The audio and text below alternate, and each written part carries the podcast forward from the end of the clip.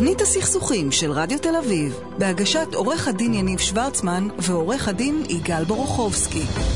ערב טוב, תוכנית הסכסוכים, אני יניב שוורצמן, ואיתי יגאל בורוכובסקי, יגאל ערב טוב, מה נשמע? שלום יניב, מה שלומך? תשמע, לפעמים אני מצטער שאנחנו לא מתחילים את, הש... את השידור לפני השידור, לפני השידור, כן. כי היה פה ויכוח סוער על, על השיחה... יש כמה אורחים שמפריעים לנו להתווכח בזמן השידור. לא, לג... לפני, היה- אין שום בעיה. לא... תש... תשמע, אנחנו בפינתנו משהו קטן וטוב.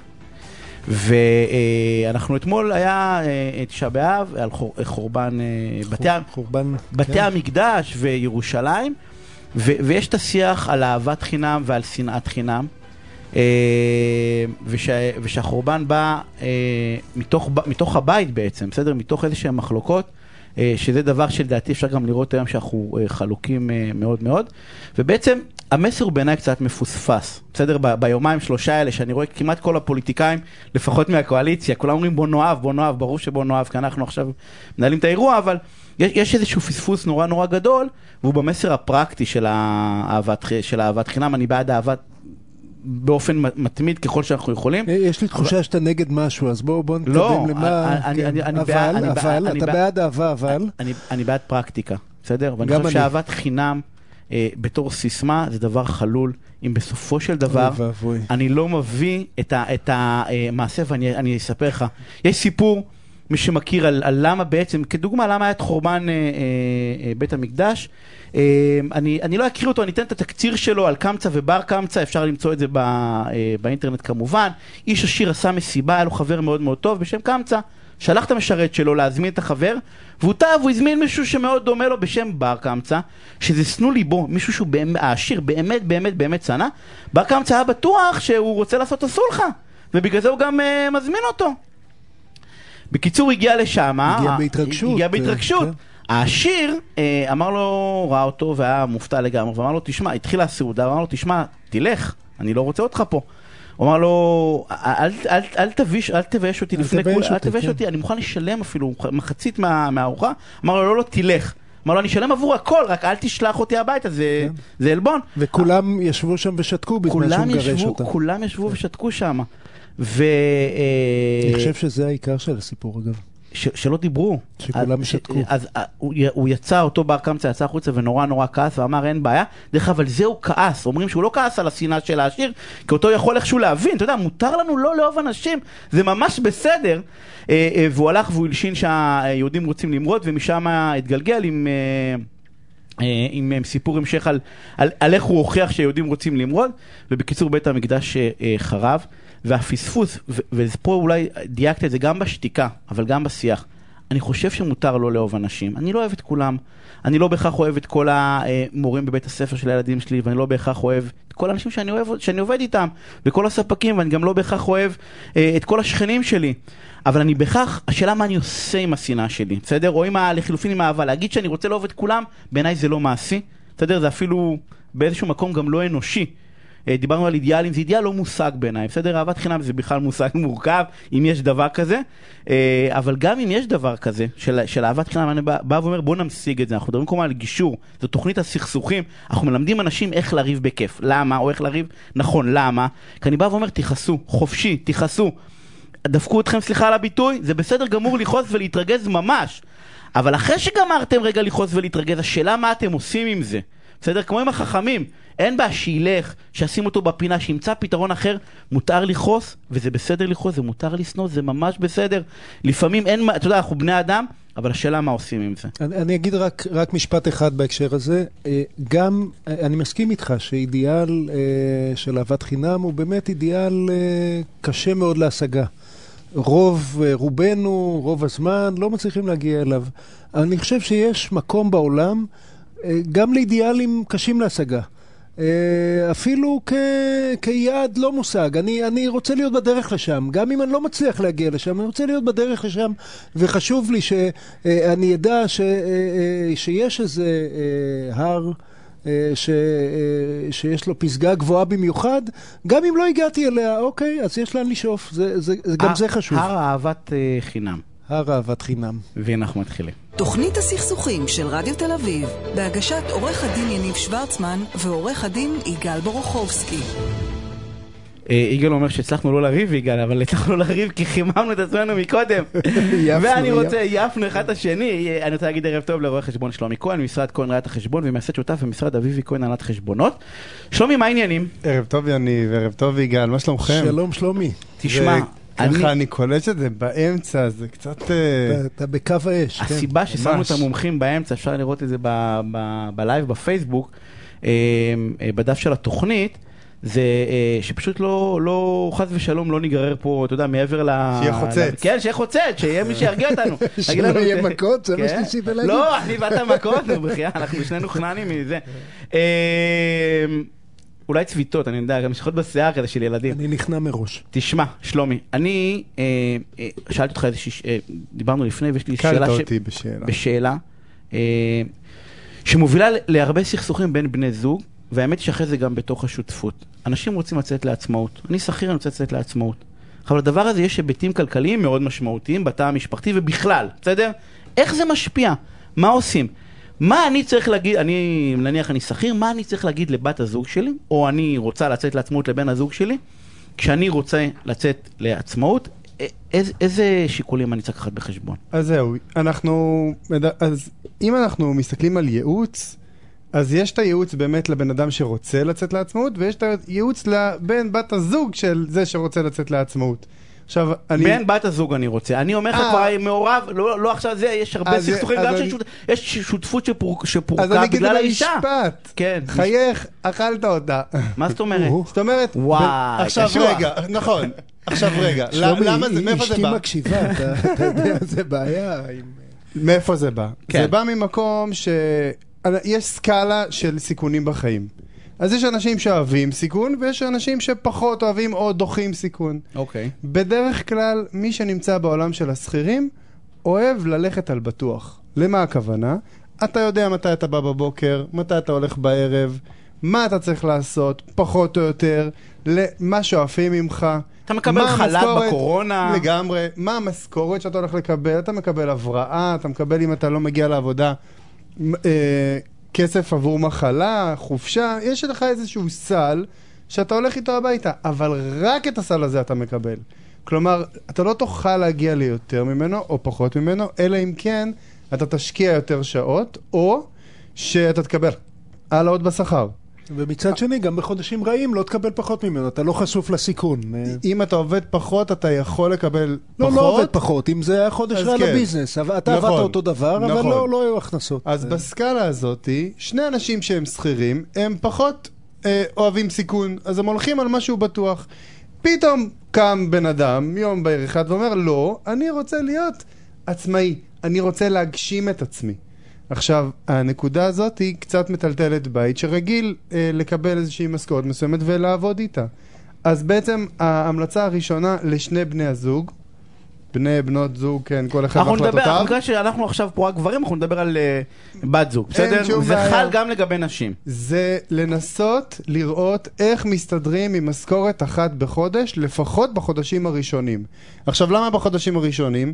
כי בדרך כלל בשביל להתניע את הגלגל, אתה צריך להתחיל לעשות עבודות פרסום, עבודות שיווק, להשקיע כסף, ולא תמיד אתה רואה את הכסף בחודש הראשון, לפעמים זה שוטף 30, שוטף 60, אתה יכול לעבוד מצוין חודש שלם, ולראות את הכסף רק בעוד חודשיים. זאת אומרת, ההמלצה לבן הזוג זה Keep your day job. אה, חד לא- משמעית, לא זה שני- ברור. לא שני עצמאים ביחד. לא, לא לא, מחייב, רגע, הוא לא אומר אבל. משהו אחר, הוא אומר, כשזוג, כשמישהו מחליט ללכת, הבת הזוג, אנחנו לצורך העניין נגיד בת הזוג, בסדר? כי זה יכול... צריך לדעת שיש משכורת אחת בבית, משכורת אחת. שמחזיקה. למשך חודשים, זהו. עכשיו אין עוד משכורת. אבל לא רק זה, גם שיש הון נזיל, שאותו אתם חושבים שאתם יכולים לממש במקרה הצורך בשביל שהבית יחזיק. כלומר, בן אדם לא יוצא לעצמאות במחשבה שיהיה טוב, ואחרי חצי שנה מגלים שצריך למכור את הבית כי אין הון למחיה הבסיסית. רגע, אמ- אמרת כאן בעצם שלושה דברים, כל אחד מהם חשוב, בואו נפרק אותם. אחד, אם אחד. אחד יוצא לעצמאות, כדאי שהשני אה, אה, ישמור על אה, יציבות. נכון. שתיים, להכין איזה כרית ביטחון, כי החודשים הראשונים, אפילו אם זה מצליח, לא בהכרח אה, מקבלים ההכנסות, כסף, אה, ההכנסות נכון. מאוחרות יותר אצל עצמאים, הן לא מגיעות מיד שאתה עובד, הן מגיעות בשוטף פלוס 30, 60, אף 90, פעם. שוטף לא שכח מזה, כן. אה, כמקובל במקומותינו. והשלישי? והדבר השלישי זה, תכין את עצמך גם למקרה של כישלון. אם נכון. לא, אם לא, אה, אם, אם הפסדת כמה, אה, בעסק, תכף תגיד לי, עצמאי, לא יודע, אפשר אין- בשנה, אין לזה- שנתיים אין הראשונות לזה חוקים, ל- זה להתחיל ג'ונגל. מאות ולבנות אלפים. עצמך, אין לזה אז, חוקים. אז תכין כרית ביטחון, שגם אם הפסדת, לא איבדת את החיים שלך, ואתה נכון. לא צריך להשתגע. ודרך אגב, ההפסד הוא מאות אלפים, כי זה לא, זה לא רק כמה אתה מפסיד בעסק, אלא זה כמה אתה לא מרוויח. בדיוק, בשביל זה אמרתי את הכרית ביטחון שדיברנו כן, עליה. כן. ועכשיו, הדבר השני שצריך לקחת בחשבון, שחייבים לשים לזה limit. כלומר, אם עכשיו אתה רואה חודש, חודשיים, שלושה חודשים, שנה, שנתיים, שזה לא הולך, הכרית ביטחון אמורה להחזיק את ה limit. כלומר, ברגע שאתה מגיע ל limit, אתה נעצר, ואתה אומר, טוב, stop, מה קורה פה? אולי כדאי לחזור להיות שכיר. אולי בזבזתי אבל קצת זה ממש כסף. כמו קזינו, נכון, שלומי? ג'ונגל. לא, כאילו מרגיש לי, לא, אני, את ב- כי אתה אומר, רגע, הגעתי לחצי שנה, נניח שמנו בצד 50 אלף שקל, בסדר, עוד 10,000, 9,000 שקל בחודש משכורת. רגע, אבל אני ממש כאילו כבר, אה, זה כמו התמונה הזאת שהוא קורא בה, יש אה, קריאה והיהלומים, רגע, מתחברים, נכון. כאילו מתחבאים ממש מאחורי רגע, המטר זה- האחרונים. זה לא קזינו, אתה, בסוף. זה הדלק שמניע את גלגלי העולם, ואנשים מצליחים הרבה מאוד פעמים, אנחנו לא באיזה משחק מזל, אה, גם אז השאלה מתי אבל משתדלים לעשות מרווח נשימה מספיק הוגן עבור אותו אחרי עצמאי, חצי שזה שנה אתה יסתדר. יודע בערך... אתה רגע. יודע בערך משהו. אתה יודע מה, שלומי, אני רוצה רק עצה אחת להוסיף מהניסיון האישי שלי. אני עברתי מלהיות אה, אה, סמנכ"ל בבנק ללהיות שותף אה, במשרד עורכי דין אה, אה, לפני אה, לא מעט שנים, אבל אה, אה, אני קודם כל, אני ואשתי החלטנו לחסוך בהוצאות ב, ב, בשלב הזה. מכרנו אוטו, אה, לא, לא החזקתי רכב, אה, ככה ניסינו להשתדל כמיטב יכולתנו. שההתחלה, להוריד את רמת החיים למקרה שזה לא יצליח ב, ב, ב, ב, בתקופה הראשונה לפחות. אוקיי. שזה בעצם, מצוין. אותה- זה משכורת אחת, זה זה אותו עם המשכורת אחת, זה בעצם גם להקל על המשכורת האחת הזאת. כן, כן, נכון. לראות שאנחנו לא, לא מתפרעים ב, ב, ב, בהכנסות, בהוצאות בזמן שאין אין עוד הכנסות. לפעמים זה לא אפשרי, אבל לפעמים זה לא עושים את אפשרי. ההשתדלות. נכון. מה עוד? נכון. עכשיו, עצמאי, ברגע שהוא יוצא לעצמאות, גם אם הוא מרוויח את אותה הכנסה שהשכיר מרוויח, הוא בדרך כלל משלם קצת פחות ממנו במס וביטוח לאומי. למה? כי הוא יכול להכיר בהוצאות. עכשיו היית שכיר, אין לך היתר להכיר בהוצאות, אז מעכשיו אתה רשאי. גם שליש מהוצאות הבית, גם שליש מהוצאות הריבית של המשכנתה אם אתה עובד מהבית. אה, ו... באמת? כן? כן, כן, כן. לא ידעתי. הרבה לא יודעים. רימה, שמעת? אה, אה, גם את ההוצאות של הרכב. גם את הטלוויזיה שקנית לסלון, גם לא, את לא, לא, הכורסה רגע, רגע. שלא, זה לא, חס שלומי, אבל שלומי אומר את מה שחוקי, לא את אה, עכשיו. משחקים שאנשים נכון, משחקים. חד כן. משמעית. עכשיו, עוד הפרדה בין שכיר לעצמאי, שדיברתי עליו בקטנה בהתחלה, אבל uh, אפשר לשים עליו מאוד דגש, כי זה דבר מאוד מאוד מאוד חשוב. שכיר יכול להיות איכותי בדבר מסוים, לדוגמה, להיות מדויק, לדוגמה, אה, להיות שירותי, לדוגמה, אה, אה, לגבות טוב את הכסף, להיות אסרטיבי. עצמאי צריך לדעת להחזיק את מכלול הדברים, גם סבלנות, גם דיוק, גם לדעת על around שלך. player. לגמרי. לפעמים יוצא מצב שאתה עובד מאוד טוב, עושה את העבודה בצורה מצוינת, מרוויח מצוין, איפה זה נתקע? בגביית הכספים. פתאום, כשאתה בא לקבל מבן אדם את הכסף, הוא אומר לך, תקשיב, אה, לא עשית את העבודה טוב, אני לא מרוצה, תעשה הנחה, תעשה זה, ואז אתה נפגש איתו בבית משפט. ואז אפשר להתפשר. כן. בדיוק, בא לא, ליניב ויגאל, להתפשר, לעשות פשרות. יגאל. יניב נכון? עושה בילדאפ לפינה הבאה. אה, אה, בסדר, אתה אומר שאם הוא שכיר, אז הוא יכול להיות טוב בעבודה, ובעל. העסק, ובעל בעל העסק עסק זה ישים את. מישהו אחר שטוב בגבייה. לא תמיד רגע, זה זה אני לא- רוצה. לחבר את זה. אבל הטיפ כן. לשיח שלנו, כי בעצם בתוך השיח עם בני לאהבת הזוג... חינם? לא, אהבת חינם אין, אבל אה, ל- ל- לשיח שבעצם כש- כשיושבים בני הזוג ומחליטים אם אחד מהם יצא לעצמאות, אז תס- מי מכיר אותך יותר טוב הרי מבת הזוג שלך לצורך העניין, או בן הזוג, אומרים לך תקשיב, אתה נהדר בעבודה שלך, אבל אתה לא יודע להתעסק בכספים. אז כאילו או שתמצא לזה פתרון קודם, כמו שאמרת, all around, הרי אין אף אחד שיש לו את הכל, כנראה צריכים יועצים מסביב לכל מיני הקשרים. אבל שיח שהוא סופר יועצים. זה עוד הוצאות. אז לסיכום, שלומי, אני, אני, אני מבין שהעצה שלך ל, אה, אה, לבן זוג של עצמאי זה לאפשר לו לצאת לעצמאות, נכון, רק, רק אם הוא אוהב אותו אהבת חינם. להחזיק אה, חזק. לא, באמת, עכשיו, לא, למה אתה צוחק? זה, זה, מה, ב- אתה, אתה היית ממליץ, כאילו איך... זה, זה... אני, זה אחרת. אם אני העצמאי, מה היית ממליץ לי לראות אצל בן הזוג אם לצאת או לא לצאת? מה הייתי ממליץ לבן זוג או לך? לי.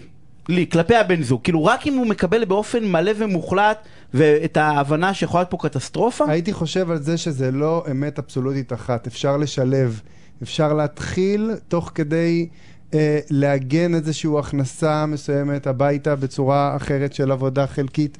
או עבודה בלילה, או וזה דרמה למצוא גדולה איזושהי בזוגיות. פשרה בין זה דרמה הזוגים. ענקית אני, אני איזושהי מכיר פשרה. אנשים, אני אני מכיר כי- אנשים שדווקא מהשיקולים ששלומי אומר, אמרו לבן הזוג, לב- לבת הזוג במקרה של, של מי שאני מכיר, לא, אל תצאי לעצמאות, זה לא טוב, זה מפחיד אותי, אני לא רוצה...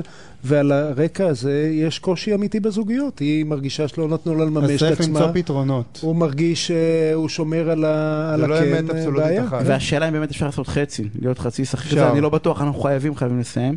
רוצים אה, פשרות עורך מעשיות, יניב. אה, רואה חשבון שלומי כהן, תודה רבה. רגע, לפני שאנחנו יוצאים לפרסומות, לא הודיתי למי שנמצאת על התפעול הטכני, למאיה קנולר, זו חובה שאני חייב בדרך כלל, למי שעורכת ומפיקה. אה, ליאר גולדברשט ולאייל טל שאחראי על ההפקה אה, של של המומחים, כן. אנחנו בהפסקת. פרסומות קצרה וכבר. חוזרים. תוכנית הסכסוכים של רדיו תל אביב, בהגשת עורך הדין יניב שוורצמן ועורך הדין יגאל בורוכובסקי. וחזרנו, ונמצאת איתנו עורכת הדין חן דסטגור, שותפה במחלקת הנדל"ן במשרד סולומון ליפשיץ ושות'. חן, ערב טוב, מה העניינים? ערב טוב, מה שלומכם? תתקרבי למיקרופון שנוכל לשמוע אותך. אנחנו שומעים אותך. שכולם יוכלו לשמוע אותך. אה, מישהו סיפר לי, מישהי סיפרה לי, שאנחנו אה, אה, עכשיו בנדל"ן בשוק של מוכרים. שיש אה, זה, אה, שקבלנים לצורך העניין שיש הרבה מאוד פרויקטים חדשים של מוכרים? של מוכרים תחליף, לא יודע, לא יודע של- מי של סיפרה לך. מוכרים. אני- אני שומע שוק של קונים. אה, של אז, אז אני מחירים עולים, לא, לא, הביקוש אז אה, ה- משמעותי המגמה, מאוד. המגמה לחלוטין התהפכה התהפכה. בחודשים האחרונים. הביקוש עצום, לאנשים יש כסף בגלל הקורונה, יגאל, אנשים. חסכו בקורונה, לא טסו לחו"ל, חסרות דירות, לא לא בזבזו, בנו לא במשך כלום. שנה, לא קידמו הליכי תכנון. והמשמעות של הדבר הזה, זה שקבלנים עלולים לנצל את זה לחוזים אה, מאוד מאוד אה, דרקוניים, אה, או קשים, ואני רוצה שאת תתני לנו, או תתני למאזינים, גם לי, כי אני לא מבין בזה כלום, אה, מה אנחנו צריכים לחפש? כאילו, מה הסעיפים בהסכמים הקבלנים, לא יד שנייה וכאלה, אני הולך היום להסכם, זה בדרך כלל הסכם של שמוש... הרבה מאוד, זה, יש לי עורך דין, זה בסדר, מוכשר יותר, מוכשר פחות. עם, עם איזה סעיפים אני עלול להסתבך בעתיד? כאילו, גם משפטית וגם כלכלית, כאילו, למה אני צריך לשים לב? כן, אז בואו נתחיל מהנקודה הכי בוערת מהתקופה האחרונה. מדד תשומות הבנייה משתולל, אה, המחירים מזנקים, ולכן ההמלצה הראשונה שלי תהיה, קודם כל, לפני שאתם חות- חותמים על בקשת הרשמה, לדאוג שהמדד לא יהיה מדד החתימה על בקשת הרשמה. בוא נסביר שהמדד- לאנשים מה זה מדד, תסביר לאנשים רגע מה זה הדבר הזה, אנשים בבית זה סינית בשבילם. אתם מגיעים למשרד השיווק, יושב מולכם איש מכירות, מציג לכם את הדירה, הדירה נראית נהדר, אה, בכל ההדגמות והתוכניות היפות, אה, ויש איזשהו מחיר. המחיר הזה בחוזה קבלני הוא מחיר שמוצמד למדד תשומות הבנייה. והמדד הזה בחודשים האחרונים, רק כדי לסבר את האוזן, מתחילת השנה עלה בשלושה אחוז. שזה שבכל- המון. בכל- כן, המון, המון, מדד המון. המחירים לצרכן עלה בהרבה הרבה פחות. הרבה הרבה פחות, כן. ובכל שנת 2020 המדד הזה במצטבר עלה בכחצי אחוז. אז קנית דירה בשני מיליון שקל, אה, מה שחן אומרת לך זה יש סיכוי שעד שאתה מגיע לחוזה אתה משלם עוד 60 אלף שקל. גם זה, כן. וגם אם אתה קונה דירה על הנייר, ויכול להיות שעדיין אין היתר בנייה, עד שתקבל את הדירה, המחיר יכול לעלות במאות אלפי שקלים. אז אז שזה, שזה דרמטי, כי אנשים בדרך כלל מגיעים לדירות האלה עם ה... נקרא לזה עם הלשון בחוץ, בדיוק, מגייסים מאבא, מגייס- מגייסים מאמא, מגייסים. מדודה, מ... ושמים לב למספר ולא לאותיות הקטנות. אז חן אומרת, אוקיי, עוד קטנה אחת, מדד תשומות הבנייה, ולוודא שמה? ש, שזה המדד ביום ש- החוזה ולא כן, אבל המדד ביום תראו, יש ההרשמה. כל מיני סוגים של פרויקטים. יש פרויקטים שבהם עדיין אין היתר בנייה, ולכן חשוב לדחות את המדד שיהיה כמה שיותר מאוחר. בפרויקט שבו אין היתר בנייה ואין עדיין ליווי בנקאי, ועוד אין פנקסי שוברים כך שאפשר כבר לשלם תשלומים על חשבון התמורה, אה, לדחות את המדד שיהיה המדד המאוחר יותר, אז ולא. מדד... אבל לא, אז? רק? לחדד, רגע. זה לא, אז זה, זה לא, שאנשים לא בבית יגידו אחרי זה אני רוצה את אה, מדד המחירים לצרכן, זה לא הסוגיה. לא, לא, בפרויקטים לבנייה זה זה מוצמד, תמיד מדד יופי, תשומות. אבל את. אומרת לא ביום שמוכרים לך את הדירה, אלא ביום שה, ש, שהחוזה, לא ביום שמשווקים לך את הזה בנייר של העמוד וחצי, ומכניסים לך את זה, אלא מתי שאתם חותמים על הכי ההסכם. מאוחר שאתה יכול. הכי מאוחר שאתה יכול, עוד עוד ו- טיפים, עוד טיפים, חן, מה עוד? עכשיו זה חם. כן. עוד טיפים, קודם כל לשמור את הזכות להקדים תשלומים. לשמור את הזכות להקדים תשלומים, זה נשמע טריוויאלי, נכון? מי- אבל הקבלנים להפך, אבל- הם מתנגדים, הם לא רוצים. זה- תסבירי, תסבירי, זה לא- זה לא פשוט להבין. הקבלנים נהנים מעליית המדד, משום שלפעמים כשפרויקט נמצא כבר תוך כדי תהליך, הקבלנים לא תמיד נושאים בכל העלייה שהקונה מחויב בה. ולכן הם עושים פה איזשהו רווח מעליית המדד. זאת אומרת, אם, אם לקבלן יש אוברדרפט גדול, אשראי בבנק, והוא צריך את הכסף, הוא ישמח אם תקדים תשלומים. אבל בוא נניח, כמו שקורה הרבה פעמים בפרויקט בנייה, שיש לו פלוס בחשבון ליווי פיננסי. מה יש לו לעשות עם הכסף שלך? הוא סתם ישכב שם. אז מבחינתו עדיף שתהיה חייב לו, ותשלם ואז אחר אותם כך עם המדד. 3-4 כן? אחוזים נכון, לא כפול זה. 100 דירות או 150 דירות במגדל, או לא משנה איפה שזה יהיה, או אז זה המון כסף.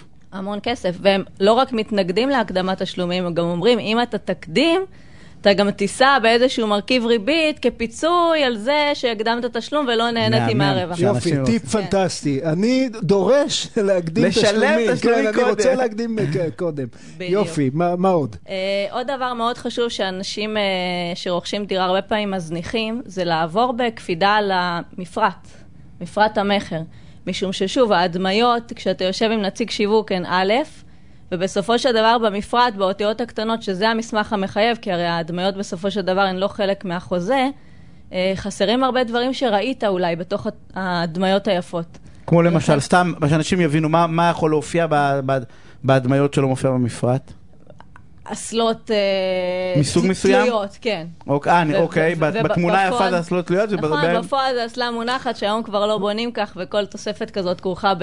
יכול להיות 2,000, 3,000. אז תני- לי להבין, אבל אה, נניח שבאמת ב- ב- ב- ב- בפרסום זה היה נראה נורא נורא יפה, ובמפרט כתוב אחרת. מה מחייב?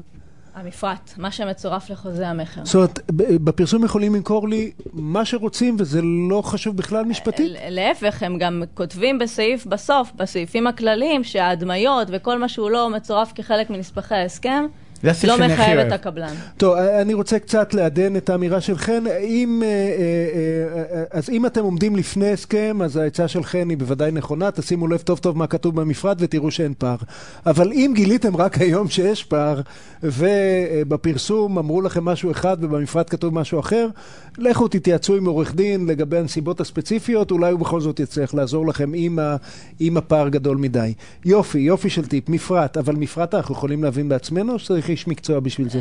יש אנשים שההתנהלות השגרתית שלהם לימדו אותם גם לקרוא מפרט, אבל רוב האנשים, אה, אני ממליצה להם לקחת איש את זה. מקצוע, וזה כן, לא עורך דין. זאת או אומרת, העורך לא, דין לא, זה לא, לא לא עורך מתעסק. בזה.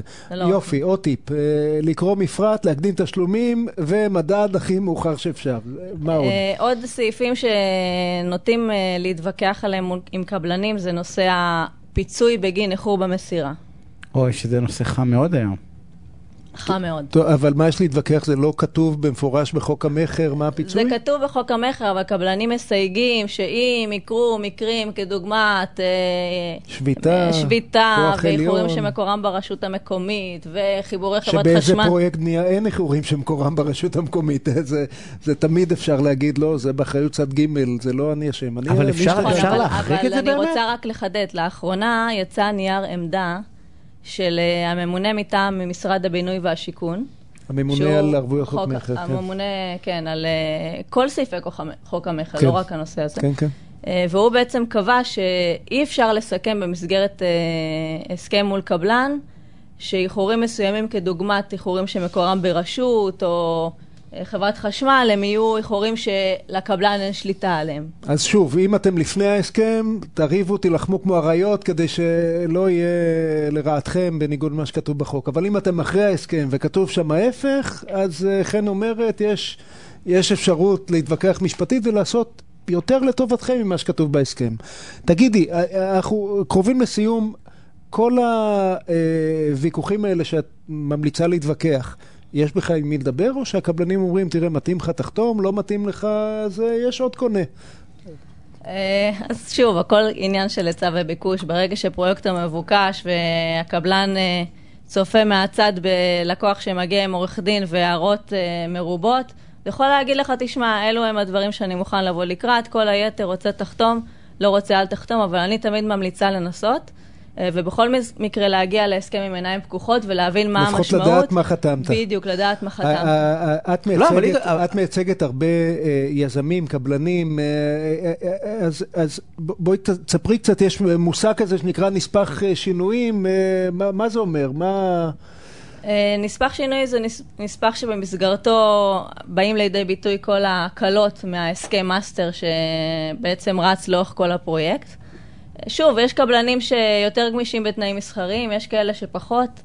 אה, אז- כמה הם צריכים את הכסף. אז בעצם עורך הדין במשרד עורכי הדין, אה, אה, הרבה פעמים עורך דין זוטר, מקבל איזה שהם, הוא דף הנחיות מהשותף הבכיר, מהלקוח, אומר, תשמע, זה גבולות הגזרה שלך. אתה יכול אה, לנהל את השיחות כמה שאתה רוצה, אבל אל תחרוג מזה. הרבה פעמים יש, נדמה לי שאת לימדת אותי אה, אי שם לפני שנים, אני וחן עבדנו באותו משרד, אה, חן לימדה אותי, רגע, יש איזה דיל כזה.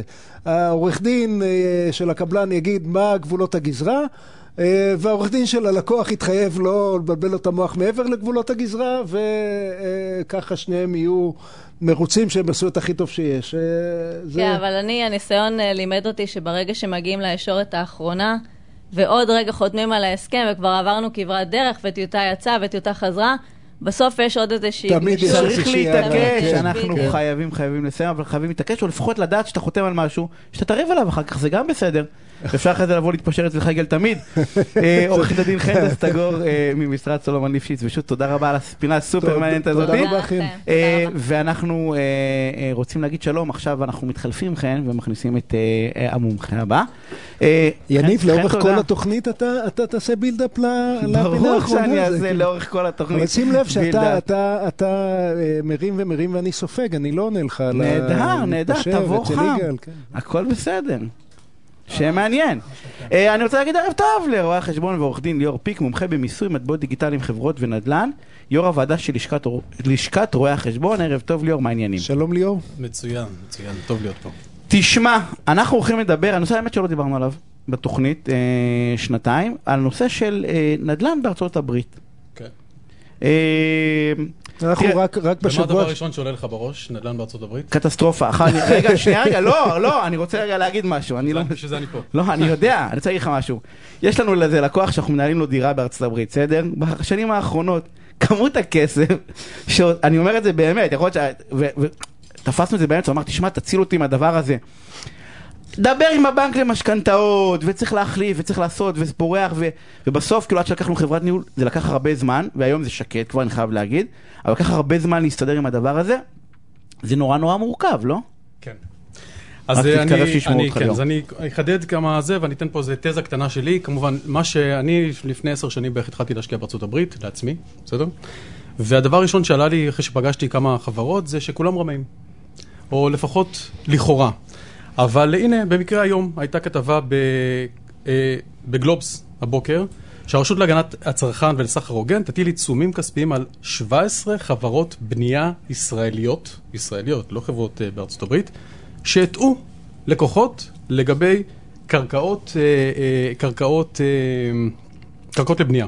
מה מה הטעיה בדרך כלל? מה... שלא אמרו להם, תקשיבו, זה קרקע חקלאית שעוד מי יודע מתי בכלל יהיה היתרים, אם יהיה היתרים, ואיזה היתרים, וכולי וכולי וכולי. אבל כולם, כולם 17 רמאים? זה חברות, לא... לא, לא אמרתי שכולם רמאים, זה אבל... לא מרחיק אבל- לכת? לא, לא, לא אמרתי שכולם רמאים. אמרתי שאני ממי שפגשתי לא התרשמתי שאני יכול לישון בשקט שאם אני אשים את הכסף שם, ואז התחלתי לעשות את זה בעצמי. עכשיו, אה, יש לי כמה תובנות מהסיפור הזה. דבר ראשון, אה, מאוד מאוד חשוב לנסות, ככל שניתן כמובן, לאתר גופים אה, אה, מקצועיים, רציניים, אמינים. כי אם בישראל מצליחים לרמות אותנו מדי פעם, אז בטח שזה רחוק, צד השני של, ה, של האוקיינוס, אה, אה, אז מן הסתם יש אה, אה, יותר קל לרמות. אז אמינות זה הדבר החשוב ביותר. אחר כך, אה, כמו שתמיד אנחנו דיברנו על זה כבר כמה פעמים, להתייעץ, להתייעץ, להתייעץ, להתייעץ. אבל עם להתייעץ. מי להתייעץ? אתה אומר, כל מי שניסית לא, להתייעץ, הלכתי אה, לא סמכת לא, עליו. הלכתי אה. ונפגשתי עם חברות שמשווקות פרויקטים בארצות הברית, אז קודם כל, אה, אה, לפעמים אה, אולי עדיף לפנות ישירות ולא לכל מיני מתווכים בדרך, ישירות למי? לחברות בחו"ל. לחברות אם אני בחו"ל. עכשיו רוצה להשקיע בארצות הברית, אני יכול לחפש חברות בארצות הברית. לדלג או על המתווכים? לנסות, לפעמים, כן, לפעמים זה חשוב.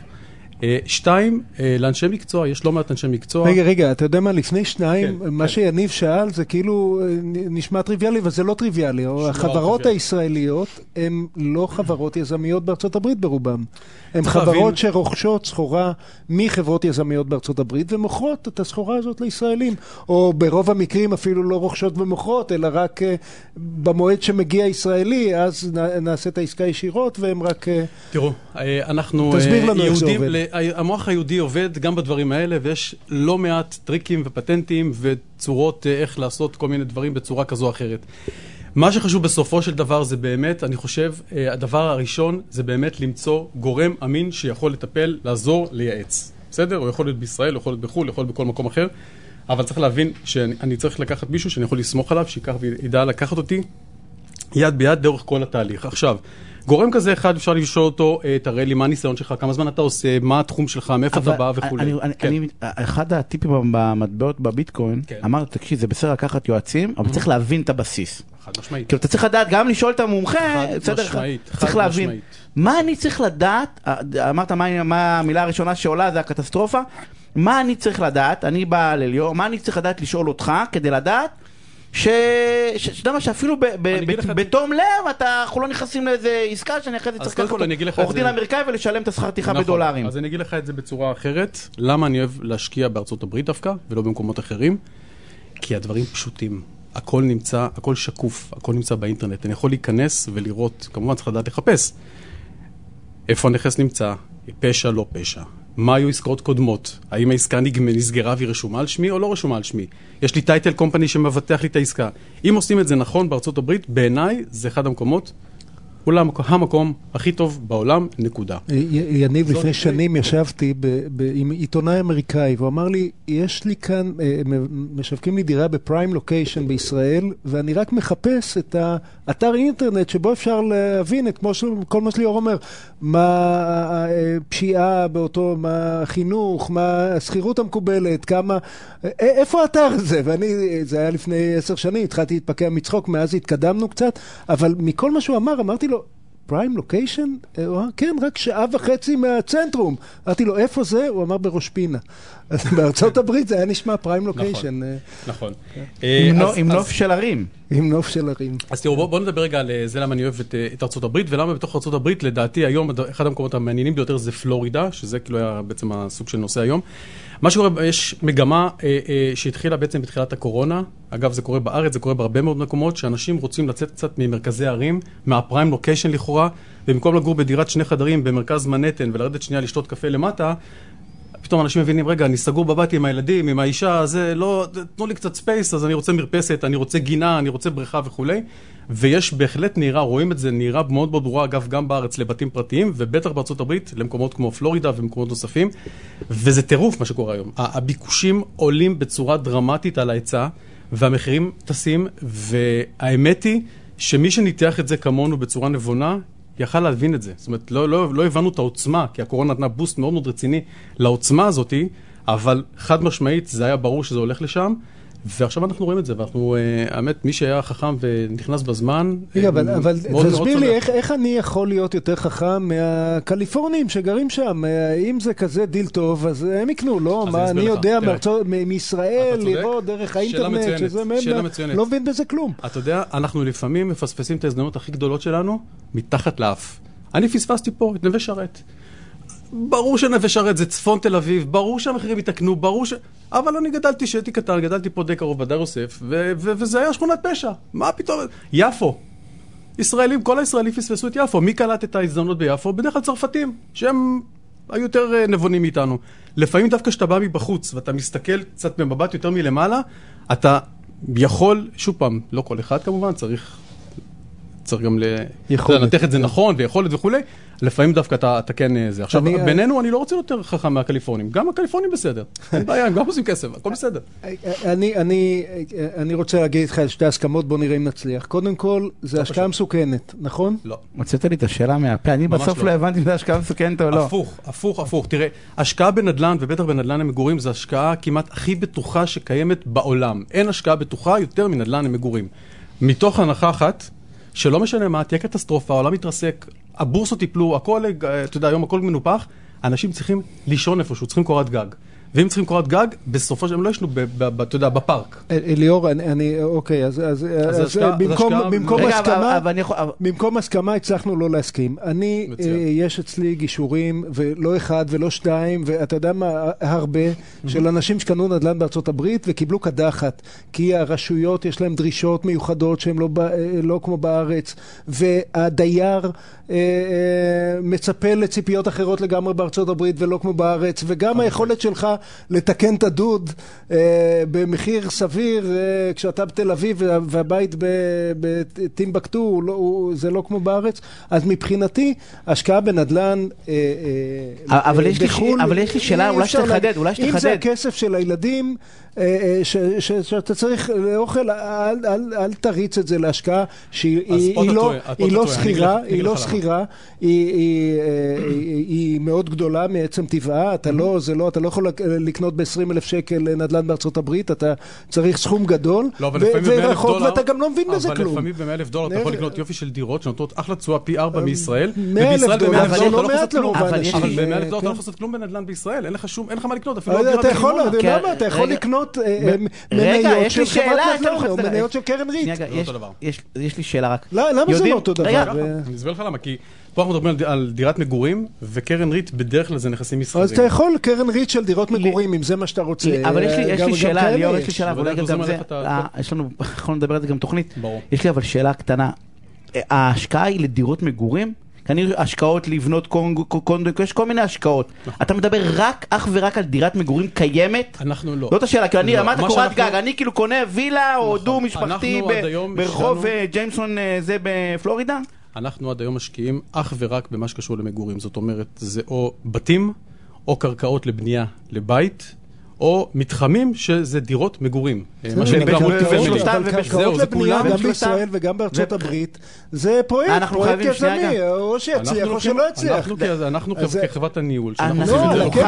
חייבים, יגאל וליאור. אז יש סיכוי, אבל יש גם אנחנו- סיכון. רגע. סיכון תמיד יש, אבל עדיין חייבים זה לסיים. סיכון. אה, רואה חשבון ועורך דין ליאור פיק, אני רוצה להודות לך לפינה הסופר מעניינת הזאת, עובדה, התווכחנו, פרסומות וכבר חוזרים. תוכנית הסכסוכים של רדיו תל אביב, בהגשת עורך הדין יניב שוורצמן ועורך הדין יגאל בורוכובסקי.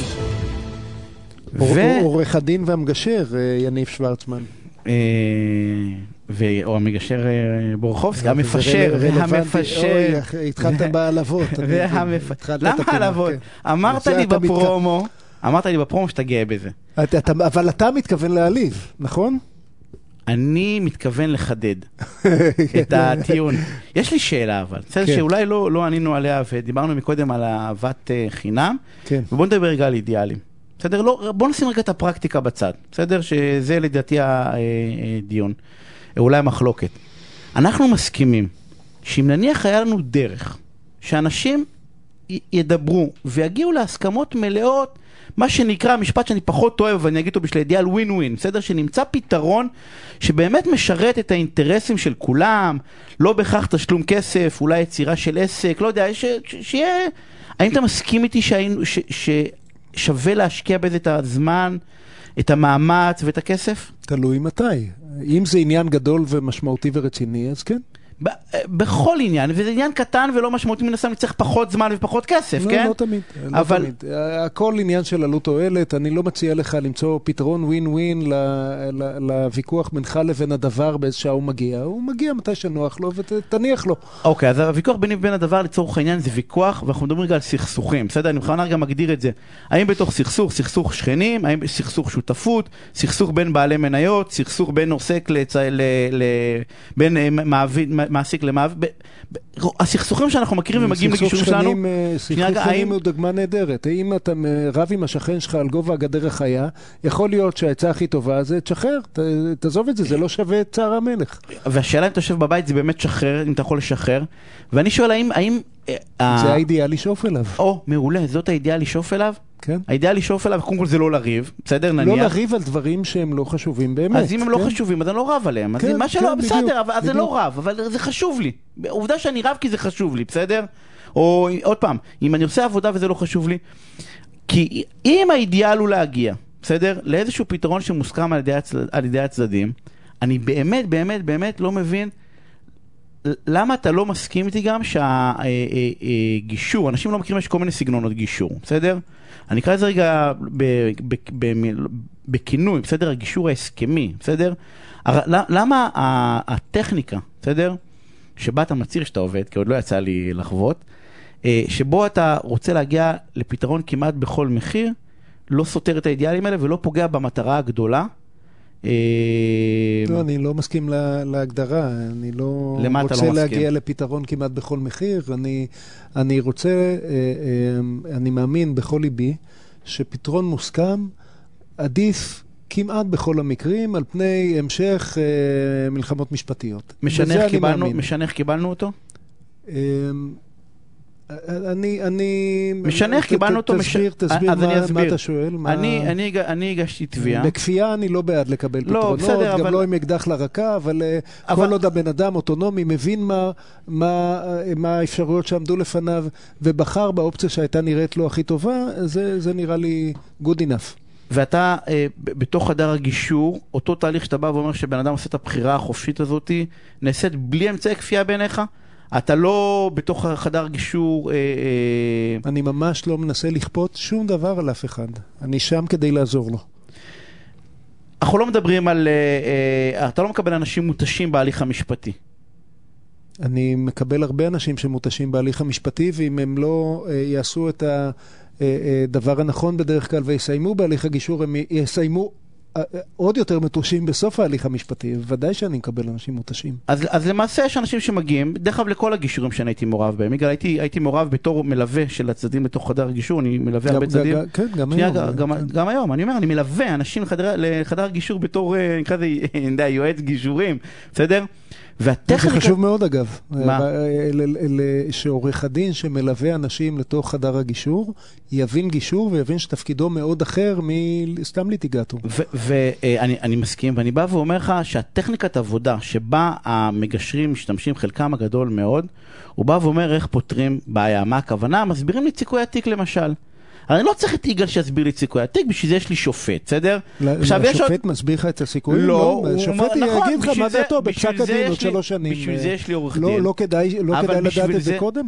התשובה היא כן, אבל אנחנו לא יודעים את זה באמת קודם, כי אתה לא יודע מה היה בבית משפט, ויגאל יש לו מחשבה אחת, ואני אצל שופט בדימוס יש לו מחשבה אחרת, ואצל מגשר שלישי היה לו כנראה מחשבה אחרת, כי הוא קורא את התיק מתוך המקום שלו, ואז למעשה מה שאנחנו עושים לאנשים, שאנחנו מגיעים, אני, רואה את זה על צדדים שאנחנו מלווים אותם, הלך בן אדם שפגעו בו, בסדר?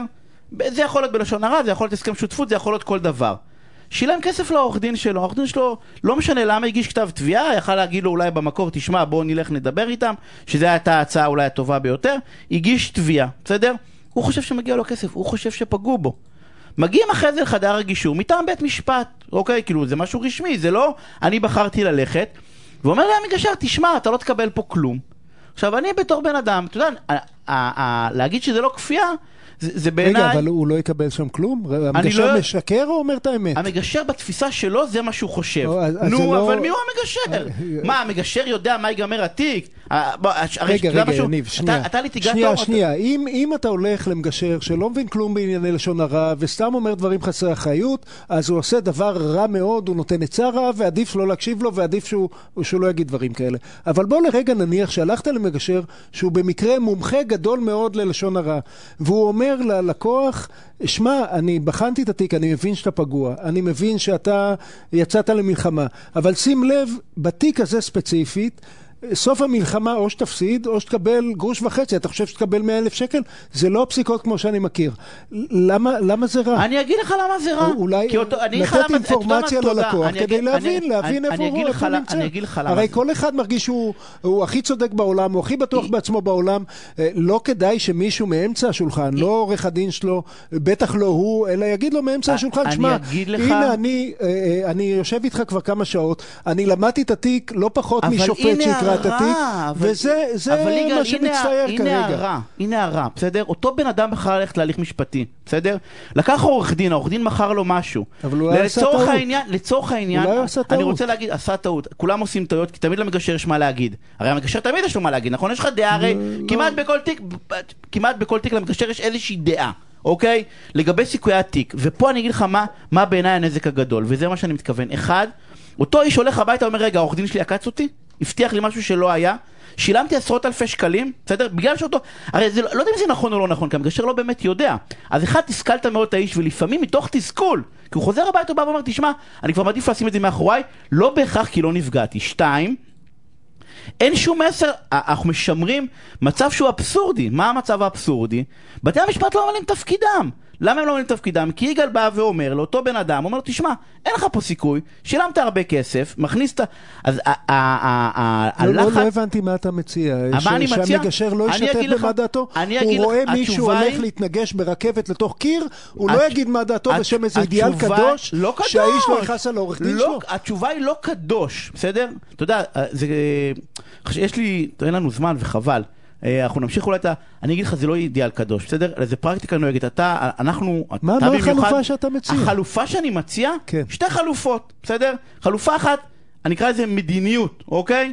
היום המהות וכל הגישורים מתי מופנים מבתי משפט? מופנים אחרי הגשת כתב תביעה וכתב הגנה, נכון? רוצ... לפני ש... שאם חובת ההפניה תהיה לפני הגשת כתב תביעה וכתב הגנה, אז אני אקרא לזה הליך הגישור יהיה הרבה יותר כנה, אמן, כי השיח... מסכים איתך יופי, לגמרי. שנייה רגע. ולמה? כי אז אתה לא מונע מבתי משפט לעשות את העבודה שלהם. ואני אגיד לך מה אני מצפה ממגשרים. מה העבודה שלהם אני- זאת שאלה אגב. פרופסור אלברשטיין שהיא המומחית הגדולה בישראל בענייני גישורים אומרת שהעבודה של בית המשפט, היא קוראת לזה המשפט הנמוג, העבודה של בית המשפט זה להוציא צדדים מרוצים ואיך הם מרוצים בפתרון מוסכם, הם הם כמעט אף פעם לא מותר מרוצים לי לחלוק- בהכרעה. מותר לי לחלוק? אה, על ה- עליה, מותר לי, עליה, עליה, לא עליה, עליה, חולק כן. עליה, עכשיו בסדר? הסתבכת עם גדולים, לא עם יכול קטן להיות, כמוני. יכול להיות. אבל אני בא ואומר, אה, וואי, יש לנו... אבל דבר אחרון שאני בא ואומר, אני מצפה ממגשר, אני מצפה ממגשר דבר אחד, בסדר? שיאפשר לבן אדם להמשיך את המסע שהוא עשה. בהחלט. אין בעיה, אתה לא מאפשר לו. בהחלט אתה לא מאפשר לו. אתה לא מאפשר לו, לו, ואפילו- אתה לא מאפשר לו, כי ואפילו אתה אומר מעודד לו שהוא אותו יצא בחלק מהמקרים. להמשיך את המסע. להמשיך את לא. המסע אם זה מה שהוא רוצה. אנחנו אני- חייבים לסיים, ונראה לי שלפינה הזאת אנחנו נצטרך יותר מעשר דקות. אה, אנחנו שבוע הבא ביום שני ניפגש פה. אה, אולי אנחנו נעשה על זה איזשהו אה, פודקאסט קטן על זה. אני רוצה להודות אה, למאיה קנולר שהייתה על התפעול הטכני, ליאיר גולדבר שהייתה על הפיקה וערכה, וליאל טל על הפקת המומחים. אתם תשמעו על עצמכם, דני סידס מיד אחרינו, הנה לא שכחתי אותו, תוכנית מעולה, שימו מסכות, כן. כן, זה חוזר. נתראה שבוע הבא, ביי.